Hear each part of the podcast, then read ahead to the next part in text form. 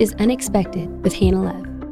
In this podcast, you will gain a new perspective of how God loves you enough to call you to things that you couldn't have imagined for yourself.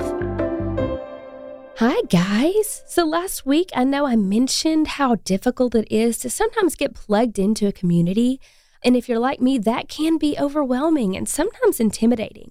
So today, I just want to encourage you that there is an option for you. Today, I want to introduce you to the Christian Appalachian Project. There are volunteer opportunities for short term individuals like cooks, nurses, and home repair crew leaders. And there are also opportunities to become one year volunteers. You can assist seniors living in isolation, teach preschoolers basic skills to be ready for kindergarten, mentor and invest in teens, and serve at food pantries. CAP has one mission, but many ways to serve. Volunteers come from a wide variety of backgrounds with a diverse set of skills. So if you believe you can make a difference in Appalachia, CAP would love to hear from you. You would join the many volunteers who are committed to serving and building relationships with the community. So, friends, if you want to help build hope, transform lives, and share Christ's love through service in Appalachia, I want to encourage you today. This is your chance. Visit christianapp.org slash volunteer to learn more. Hello, everybody. I have got a very, very special guest today. I know I say that every time, but this one, maybe I'm a little partial because I have sitting across from me my handsome, sweet, precious husband, Shay Wow. Mooney. I could give you the whole, you know, award winning, triple Grammy all the all the spiel, but I'm just gonna tell you he's a good man and he's the man I married and I love him dearly. And that's who he is to me, and he's also the daddy to our babies. And I'm happy to have you here today. Well, it's good to be here. That was a, quite the intro right there. It wasn't my I'm feeling honored. but at least at least it's you, so there's no judgment here. Well, there we go. So I thought that I would have you on today and share a little bit about a your story Yep. because it's riddled with the unexpected. and then we can kind of segue into us and our story and how God has worked for us and in us and through us. So Absolutely. so you go ahead. Let's just let's just start out with a bang and you tell everybody a little bit about you. All right. Well, let's dive right in. No, I uh, I love that your podcast is called Unexpected because looking, you know, throughout both of our lives, we, it's both just riddled with the unexpected. I feel like that perfectly sums up our life, really, in so many ways, and especially, you know, even before we met, you know, my my career, everything that's kind of ever happened to me has been something that's come from a very unexpected place. I moved to Nashville when I was about 18 years old. I moved from Atlanta after getting assigned to T Pain. No, no, no, no, no. I'm not going to let you get off the hook. You have to oh, start oh boy. with you have to we're, start we're starting with younger than that. younger than that. When Wow. you left home, where did you go first? I, it's been a long time ago. I'm I'm 80 years old now. I don't remember. So yeah, well, I guess we'll back up a little bit. Yeah, I Um, have a leg up on you. I know. I know do. a little bit about you. You do know a little bit about me. So I grew up. I guess we'll go back to about five years old. Probably the first time that I stood in front of the church in the booster band. There was a thing called the booster band, which people. I used to say that and expect people to kind of know what that is, but it's definitely very, uh, you know, that's specific probably to maybe our church. I have no idea. I don't think I've heard that anywhere else. I've but heard of the booster, but I'm Okay, right. also from rural Arkansas. So Well, I think it's a role, just a role thing in general, I guess.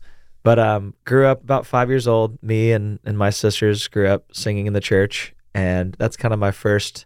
I was never the you know super standout singer. I was not the prodigy that some kids are, but I grew up just loving singing, and that kind of carried on. Everybody in my family, as you know, does something in music. So mom played the piano, dad would play steel guitar and bass, and Erica and Gabby, my two sisters, would sing. And we Everybody kind of sings. everyone sing- sing. everyone sings. That's kind of a given. But yeah, we did that all throughout my entire childhood, and I think by the time I was about you know nine years old, we were traveling around to different churches, and I mean we would go to. I don't even know who booked these gigs. I think it was, maybe it was just mom or dad. I don't know who who was doing it, but we'd just go to these churches that were like five hours away somewhere. We probably played in your area sometimes on the other side of Arkansas. But we would just go to these churches and we would sing, all three of us, and we had several different names from the the singing Moonies. Mom tried to get us to go by Moon Song once. Moon song. It's my a- favorite. that was a good Still one. want to use it. Yeah, I, I might bring it back. I don't know.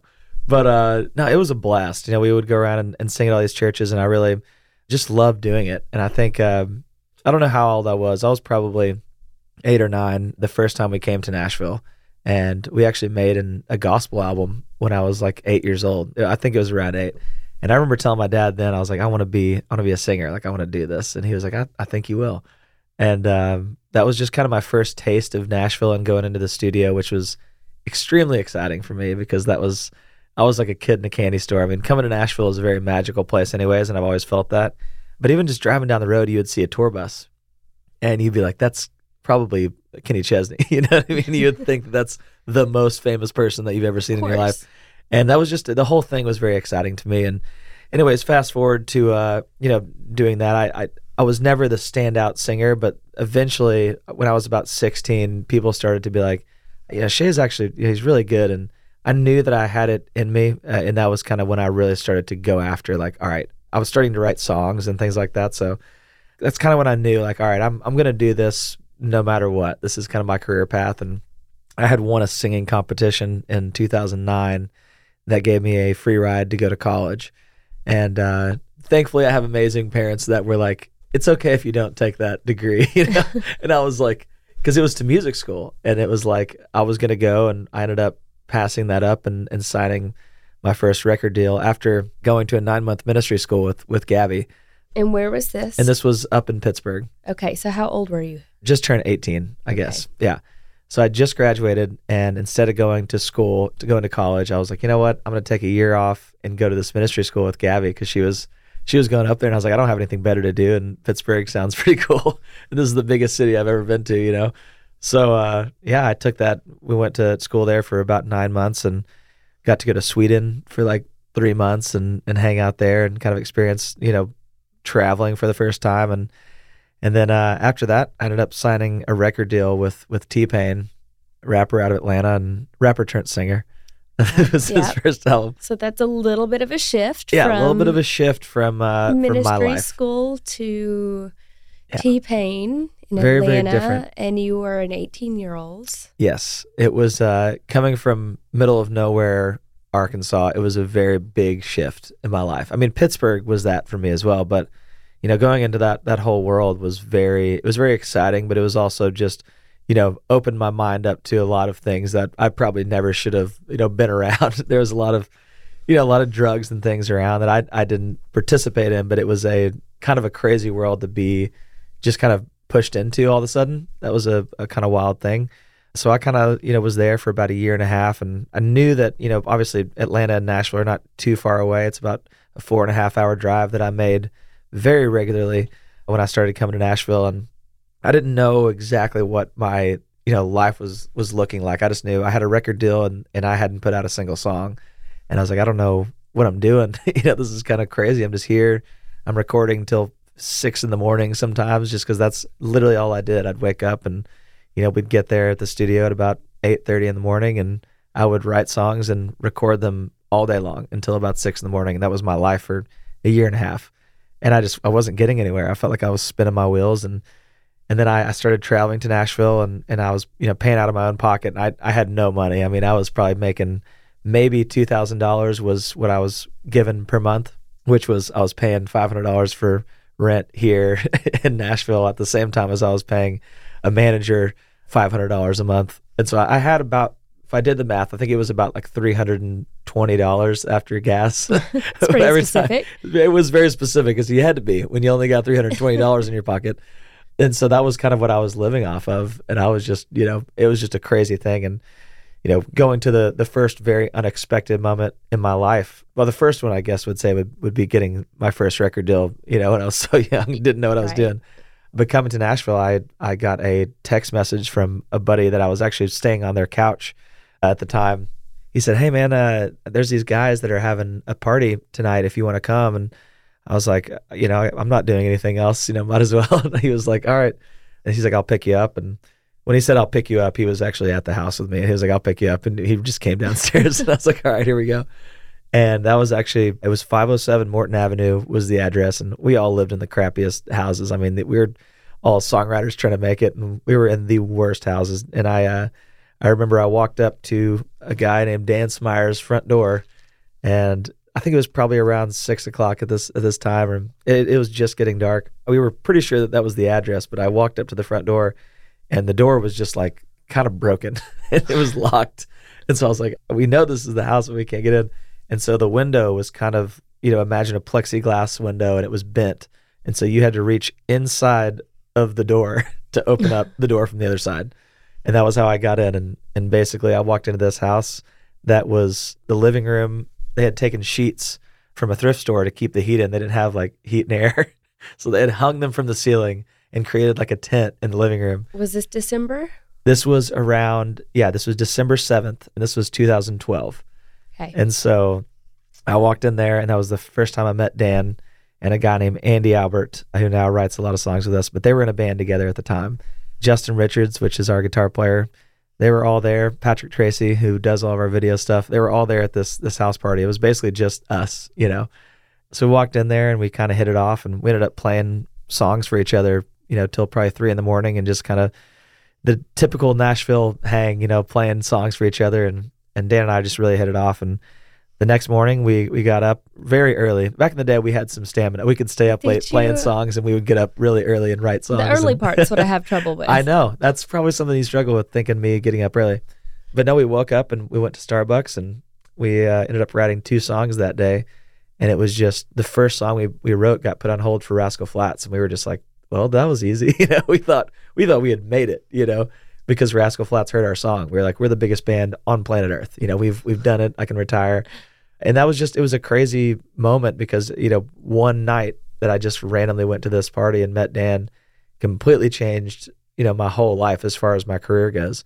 And it was just a crazy thing. We started you know writing every day and we wrote probably 120 songs in the first month and a half and ended up going to do showcases. And you know we weren't put together. It was a very you know natural organic thing and it just kind of happened and we're still doing kind of the same crap just writing songs and and playing them for people and it was very very unexpected but that that completely that one moment changed my whole life Now, that's not to say that this was an easy transition because then you had to definitely not officially become a duo with Dan. And I know more of the backstory, but you had to get out of your deal with T Pain. yeah there's a lot of complicated A lot I, of I signed a there's a lot of growing pains you know with that but you know we, we got through that it was it was definitely very difficult it's easy for me to look back now and be like oh it was a it was a great time we met and and we wrote some songs and then we made it you know it's it's a lot more complicated than that but you know in that first two years that we got signed i think that one year we did 270 shows in one year which is i hadn't met you at that point but that's a lot of shows A lot of shows. I can't imagine, you know, doing that now. It would just be impossible. But we really grinded it out. And it was a good time in my life because it was very meant to be. Because obviously, if I would have met you at that point and if we had kids, there's no way. I don't know if I would have had it in me to, to do what it took to make You it. would have. Maybe. But it was. It, it was just uh, looking back now. I just I don't know how we did some of the things we did. It was just a it was a crazy. You're not sleeping. You're going to radio stations at 5:30 in the morning and, and singing at radio shows. I mean, you hear my voice now.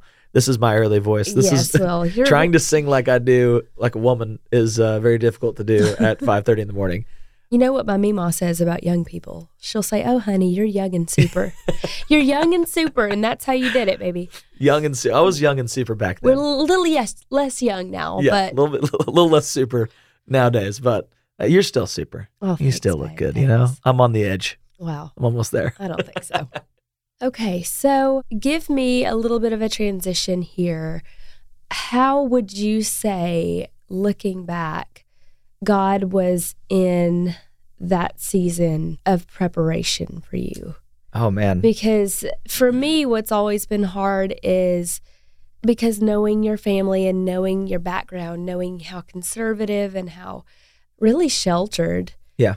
we both were growing up and you went from a just turned 18 year old moving to pittsburgh going to ministry school serving in switzerland and and going out and like really learning how to like be the hands and feet for jesus and Yeah. getting out of your comfort zone to you know living with t-pain so i feel like for me that would have been internally such a struggle how did you I don't know. How did you balance that? How did you process that giant mammoth of a wave. I think a lot of it was just prayer was being put on me. I know that. And I mean, I So for all you've- mamas listening, Yeah. you just keep praying for your babies. You got my mom. You, you know my mom. You've met her, right? You've met her. I said like you didn't know my mom.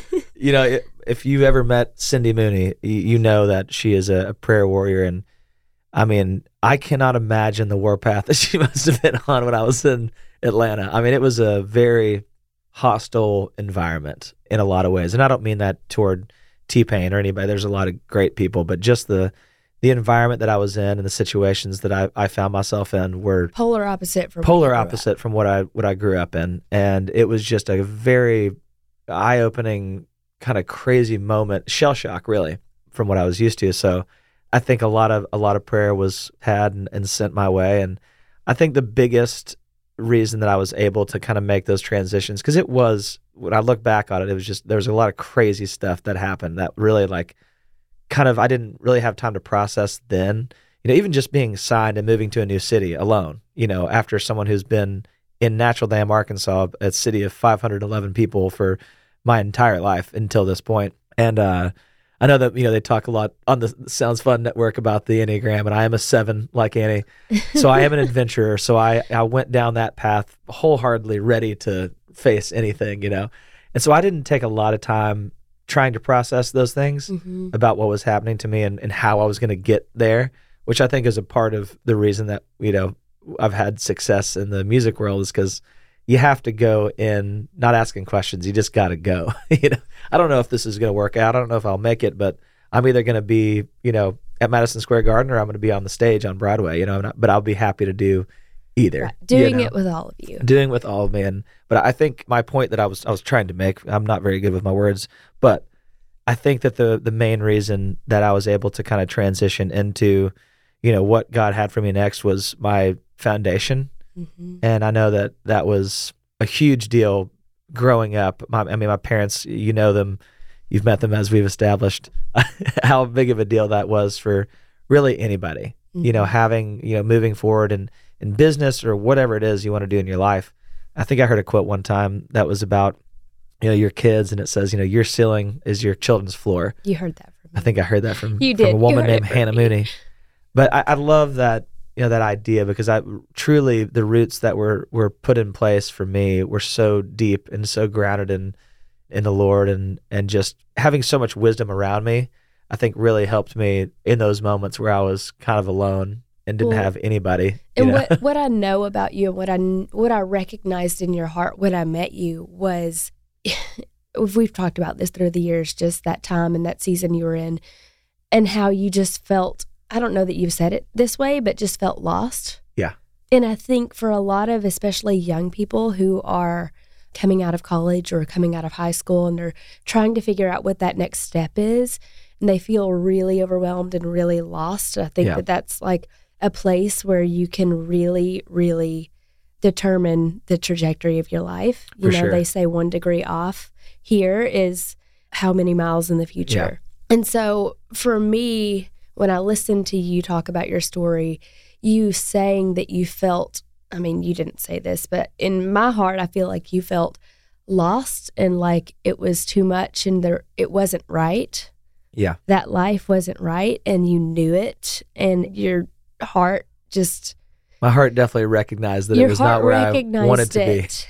And you did your best as a what 19 20 year old to remove yourself from that situation definitely. right? And i think that that i mean that speaks volumes to your foundations Yeah. and to character because i don't know a lot of young kids that would be in that position and say hey i think maybe i should like get out of this a little bit instead of this is awesome. Look at all these cool people that are around and celebrities and look at all you know? Yeah.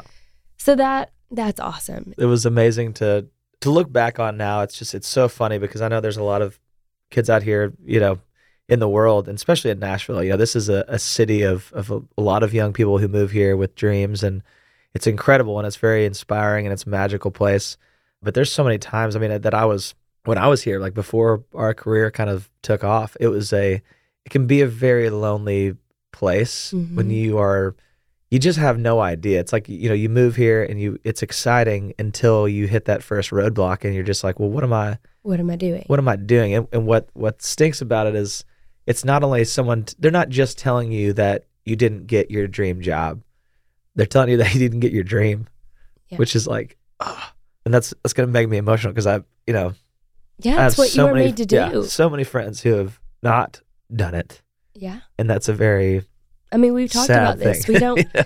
we don't even want our boys to do it because it's one in a million. And it and more than that, it's in a lot of ways it's God ordained, I think, because this industry is not conducive to a healthy life in a lot of Yeah. ways. I don't think God created us to be in a spotlight of In a any any spotlight. sort. it's definitely not made to do this. Right. And so, um, fortunately for us, and we can get into this later, we've been given resources to to go to that have helped us in our marriage in this season. But Yeah. going back to something that you were talking about is, you know, the people that move here and they have these big dreams. And you and I have talked about this a lot. A lot of people get lost in that.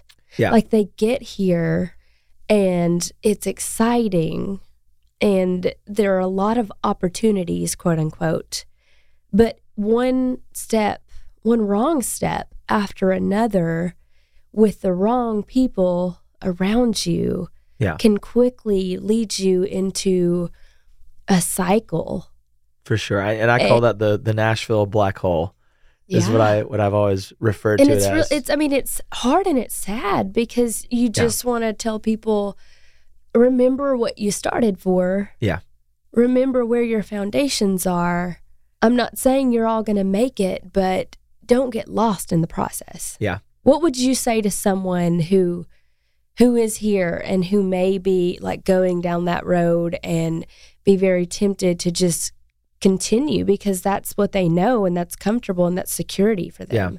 man there's there's so many things that i would uh, you know advice that i would give people and it's really certain things that i would say would be person to person you know because some people Sure. not everyone can make it Right, which is a, a sad thing and and for some people it's like you might want to find another career path you know it would be like something Like that me. you'd Would say- you tell me that, babe? yeah i would not tell you that Oh, but you Uh, should. but it's you know it's just it's so tough when you're when you're dealing in dreams because these are people's not what they want to do just for a living but they want to do this because they were five years old and they you know were like me driving down and seeing like a tour bus and they're like that's what i want to do for the rest of my life and it's just not in the cards for some people and that's not what god has for you and i think you know being okay with you know what you've been given and kind of being empowered by maybe you don't get to be a, a singer and sing on a big stage but there's so many other outlets in music you know that you can do if you love music like I do. I think if I if I wasn't a singer, like I'd do something. You know, I'd be I'd be you'd learning be how to play guitar. You might not I'd be just a not be a good one. singer, I but- might not be any good, but I'd still be singing. But there's just you know, it's tough. I think that you know one thing that kids that move here have to realize is that it's not just because you know you you sacrifice everything and you you move here. I think that this was a, a quote that I heard. I think actually Dan told me this quote a long time ago, and it might have been John Lennon or or Paul McCartney. One of them said, "Hard work beats talent when talent doesn't want to work hard," and that always stuck with me because it was you know there's a lot of talented people and there's a lot of Mhm. you know that are just God gifted human beings and they have a lot of talent, but they don't want to work hard. They don't want to you know have to have a job and Yeah. and actually work and, and do it and I think that in order to make it, you have to have this reckless abandon of like, I didn't have a job when I worked here. I was just simply poor. you know, Yeah. was obviously some people at some point you have to get a job. That's such a complicated, you know, it's easy for me to say because it did work out for us, thankfully. And I was only homeless for a little while. you know, and it was, you know, there has to be this reckless abandon of I'm going to make this happen Not reckless, matter just a what. pursuit. for sure, and it's not not reckless, but reckless abandon of in saying that. I mean, you have to be willing to give up everything in order to make it. I mean, I I, I think about the amount of hours that we spent touring and, and doing all these things in order to make this dream work. I think it looks a lot easier in your head when you're dreaming about, oh, I'm going to move to Nashville and become a singer. You think like, oh, like I'll sign and then like I'll just show up at an arena and there will just be people there. You know, that's like what you imagine in your head. But instead, you're going to play a place with a hundred people and maybe just a bartender and a bouncer, and you're going to do that for uh, quite a while. Mm-hmm. And then you, you're gonna they're gonna tell five people, and then they're gonna tell five people, and hopefully you make a business out of it. But it's a crazy world that we live in here. But I just it's a Nashville has always been to me. I think there is a lot of prayers in Nashville. There's so many great Mhm. people and so many great networks and people like Annie, you know, that that are pushing this music business and and just this whole world that they're kind of cultivating in a good way Of community. of community. And uh, I just think that when you're supposed to make it, you do. And I, I think people put, you know, God God puts calls on people's lives, and I was meant to be a singer, and I was meant to meant to do this, and and kind of you know and give the glory to Him, and you know that's uh I was supposed to do this, and I always think about what if I didn't go to that that party that one night? I truly think that I probably would have met Dan somewhere else. Mm-hmm. I just think that things are supposed to happen, and there's a million different, you know, things that could go wrong. I guess in in your mind, and you're thinking like, oh, if I wouldn't have did that or been so stupid, then you know, then I Well, I mean, if you hadn't been obedient to that knowing deep in your spirit, Yeah. of this is wrong and I need to get out of it, then you probably wouldn't have moved to Nashville and met Dan, right? Like that sure. obedience leads to the next door that God has for you. Yeah. your choices are always going to affect, you know. But the thing that is incredible about God is, you know, His grace is new every morning, and for someone living in Nashville trying to make it, that's a really, that's a great thing to have because I feel like we make mistakes all the time. You know, obviously, and you know, your choices, every choice you make has a has a consequence or an effect, and I think it's uh for a lot of you know young people, uh, you just have to you have to keep going and and have that that reckless abandon. I think for me, the biggest thing that I've probably learned through all of this is that, you know, it's amazing that we've got to do all these things, but that's not where I find my joy. It's not where I find my my Mhm. peace, and that's been a huge thing that I had to learn because I identified, you know, as I mean, I feel like singer. we need to we need to go back now Yes. and like start from our first years because there's been a lot of growth in both of us yeah, to get to that point that you just said. Yeah. Like, where is my joy found? absolutely. I mean, that was, uh I guess we can rewind to about 2000. Was it 14? 14, 2014. the very beginning of it. Yes. So we don't have to well, go through our. we don't have to go through the whole thing, and I have told this story before. Yes. But we knew of each other for a couple of years. We're both from Arkansas. If you're from the same state, it becomes a small pond pretty quickly. We knew a lot of the same people. And eventually you ended up playing. I mean, I will say this is a God thing right here. I messaged you on a Saturday night. I asked you when you played in Arkansas. You said Wednesday. And I think in like the last seven years, you've been in Arkansas twice. Yeah. We, we Um, never played and there. that was one of them. and so, uh, like, legitimately, three days later, four Yeah. days later, you came to Arkansas, not just to Arkansas, but in the town I was living in living which in. he lived. And so you came. Uh, we'd never met in person, and I came with one of my girlfriends, perched up high. You know, I could see you looking for me the whole show. I looked for you the whole time. You did, and you couldn't find me. I was so pumped. I didn't know any of your music, um, no, and I didn't never, even like it. didn't? Well, no. Yeah. I would never have admitted to you though that like when you were sitting there singing Ed Sheeran, that I was totally blown away. But like I said, I would never have. I would. I was just like, Meh. You know, it's you you were fighting it, and we were both in places. I think honestly, and I've, I I've was not fighting it. I was not interested You in were a not dating having it relationship at all. And uh, we were both in a in a place, and I I've told you this too. I mean, I've you know you meet a couple people. We both had like some some people that we dated that it was just for whatever reason they're great people, but just it wasn't right. And I thought maybe in my head I was thinking, well, maybe it's just because like you know our career is taking off, and maybe this I'm just like I'm. It's so early in this thing that I am probably not ready to settle down yet. I think that's what I thought in my head. And as soon as you walked off, because I, I made you come say hi to my parents. Your Uh, whole that- family my was whole there. family was I mean, there. I didn't just meet you. I met your the whole- mom, your dad, your crew. sister, your brother-in-law. Like the You whole did. crew was there. You met everybody, and I remember my I best friend as well. I was shocked. You were, and my best friend Benji Davis was there, songwriter friend of mine, and uh, I remember when you walked off the bus, I had literally said to him, "I said I'm going to marry that girl," yeah, you did. and I, I walked into your car and asked if you'd go with me to the No, ACMs. first you ask in front of everyone. I did. Well, that and way that you really it'd be harder put me to on the say spot. I know. no. And I tried to say no, and then you asked me again. yes. What did I say? You said you'll go as a friend. Yes. Uh, Well, so fa- for fast all forward, of you, all yes. of you out there that have been put in the friend zone, Don't quit. Don't give up hope because you if- tried to put me in the friend zone. I climbed out of that sure thing. Did you I climbed out hard. I flew claw- out of there. You clawed out of I that. flew out of that thing. Took you while, but anyway, fast forward. Go yes. ahead. So fast forward, you know, you were my one, but it I did fight that because I was not for sure. I had been through some things. Yeah. And so you were really persistent.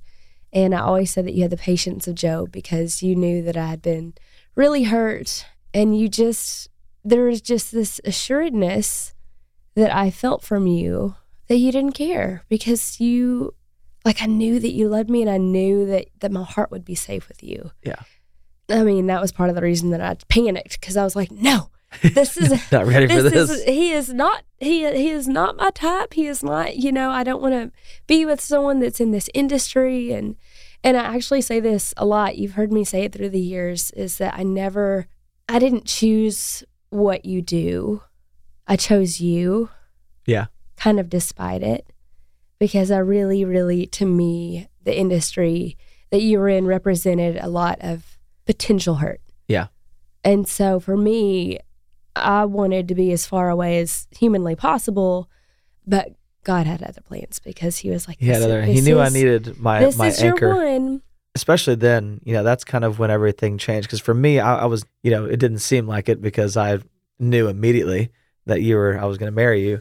But I was also not looking. Which is looking. bizarre because you weren't looking, and you were what on your radio tour? We were on an actual tour. It was your first tour. It was our first tour ever, and I, I was not looking. That's like the last thing that I was looking for would be a girlfriend. You know, at that time, it was like, yeah, you know, that's everyone's last thought. You know, whenever you're a young single guy that's wanna get- just now, let's let's get locked down Yeah. now. Yeah. You know, that was not what I was thinking, but it was just I understood of my dad and everybody of always saying like, all right, this is uh, when you know, you know. And I knew, and it was for the first time. I was like, "Oh, that's what they're talking about. Got it." And it was just this assuredness of that's who I want to spend the rest of my life with. And I had never. That was a very scary thing, you know, at, at the beginning. But it was uh, what came next. I knew that God was kind of laying the the groundwork of, you know, kind of what He was going to do in our lives, and and I guess that kind of takes us. You know, that was all very unexpected. But then the most unexpected thing happened. I guess about a, a year later. yeah. was. we uh, dated long distance for a year. You asked Dad's blessing. Let's see. You we went and looked at rings in January. You went and asked for Dad's blessing. Mother's Day weekend. You tried to be sneaky about it, but it took you forever to come back to the car. I And, think I was like, I think I, I was like, I gotta go grab some yeah, water. Yeah, and you were gone for like thirty minutes. for so and long. we were supposed to be leaving and so i knew like i, I think you were in shock because my dad's a large man and probably pretty intimidating and you said that he had asked you you know several questions about taking care of me and and anyway uh, about eight weeks later found out we were pregnant yes, talk about unexpected. We had just started the Darius Rucker tour. We were opening Yeah. up for him. it was the first day of the tour the very first day, and it was our, you know, our first big tour, and it was like, you know, it's very exciting. I got this smoking hot girlfriend that I'm definitely gonna marry. You know, things were exciting, and then uh, it was about probably nine p.m. at night or something. gosh i held on to it for a while i, I you did. You told my sister first, which I, did not appreciate. Well, I messaged her and I was like, I can't tell him. He is on a bus with 13 other guys. And I can't, I mean, there's no privacy. I can't, I, like, I can't Keep in mind his that first day of tour. even a crew bus only holds 12 people and we had 13 Yeah, so imagine the debauchery that was going on there it was just people you know sleeping on the floors and it was an Debauchery insane might not be the right debauchery word. is not the right word but it, uh, what i mean by that, there's a lot of stinky guys on one bus it was pretty disgusting it was very late at night and Erica was like, no, you have to tell him. And I was him. like, I can't tell him. And it was we were actually it was the it was the night before our first show with with Darius and we were driving to the show and I just remember you texting me and saying you said we can get through anything right and I was like yeah not knowing what, the next text message was going to be and I, I couldn't call you because everybody on the bus was sleeping and so you texted me a picture of the pregnancy test and I was like oh my gosh this is it hit me like a ton of bricks because it it really it felt at that time that someone just slammed on the brakes Yeah. of everything. You know, it's literally I'm doing my first.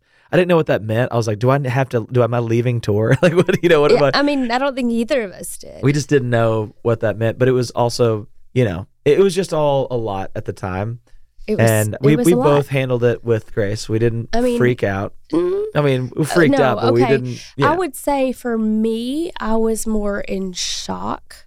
And I'm really good at compartmentalizing and just pretending that nothing's wrong here, everything's fine. and so for me, and I didn't see you for another month, maybe. It was it was a long time. The I- first time that I saw you, we were playing Father's in Day Dallas weekend. on Father's Day weekend. And it was the first time I'd seen you in person. Nobody knew except us. And so I think your family was there, your friends were there, and we just like hugged one another and kind of were teary because we knew nobody else knew, but Yeah. like we we knew that life was like About to drastically change. I mean, it was. It was already changed, and Yeah. and for me, and it's not something I've talked about a lot, but it was definitely the hardest. I would say from that point until the first year, until Asher's first year, so for the next two years, was probably the hardest season. Yeah. Of my life because everything happened so quickly, and and I just remember telling you I'm not ready Yeah. and you weren't ready. But I also thank God for the foundations Yeah. that our parents laid because at that point it didn't matter Yeah. because it was a life. It was And never it was never an option to was- either not have the baby or you know put him up for adoption. That, that was never the only option. Was thankfully that we had we're, we're having this baby and we're gonna be rock star parents. Is I think the attitude that I was trying to have of like we're gonna do this. Yeah. you know we're gonna do it. I don't mean a, an actual rock star, but you know but trying you, to be you were amazing very parents. much. you know, you came through the door and you hugged me and you said it's going to be okay. And I mean, neither of us thought it was going to be okay. panicked. but but there was nothing else to say and Yeah. there was no other choice really for us to make which i just i get emotional about it now because it's too early to be crying over here. You got me. i know i, I get Teary-eyed. emotional about it now just because you know what our country's going through and the choices that people are making and the laws that are being in place about you know abortion and i just it just breaks my heart and you know this my, my sweet precious friend and counselor has said to me before sometimes i think that the babies that we didn't plan for are the ones that god wants here the most Yeah. because he planned for them and it wrecks me every time because we didn't plan for that baby but god knew him Yeah. and formed him before the foundations of the earth Yeah. and so I'm just really thankful that we had that foundation that our parents put in place for us. Yeah. Now telling them, and that whole situation was really hard. And I I don't think you told your dad until after we were married. Dad. Dad was the last one that. I'm sorry, Dad. Um, Sorry, Kirby. I told, well, I told mom, and I thought mom would tell dad, but she said she she just couldn't. And so, anyway, sorry. I mean, I'm just weepy over here. this is really just the therapy This sessions is with just the a therapy session. Welcome to Moonsong Part Welcome One. to Moonsong Part One. Thank you so much for listening today. If this episode has encouraged you, please feel free to share it with your family and friends. There's a lot of stuff going on in the world today, and my hope is that this show is a candle in the dark.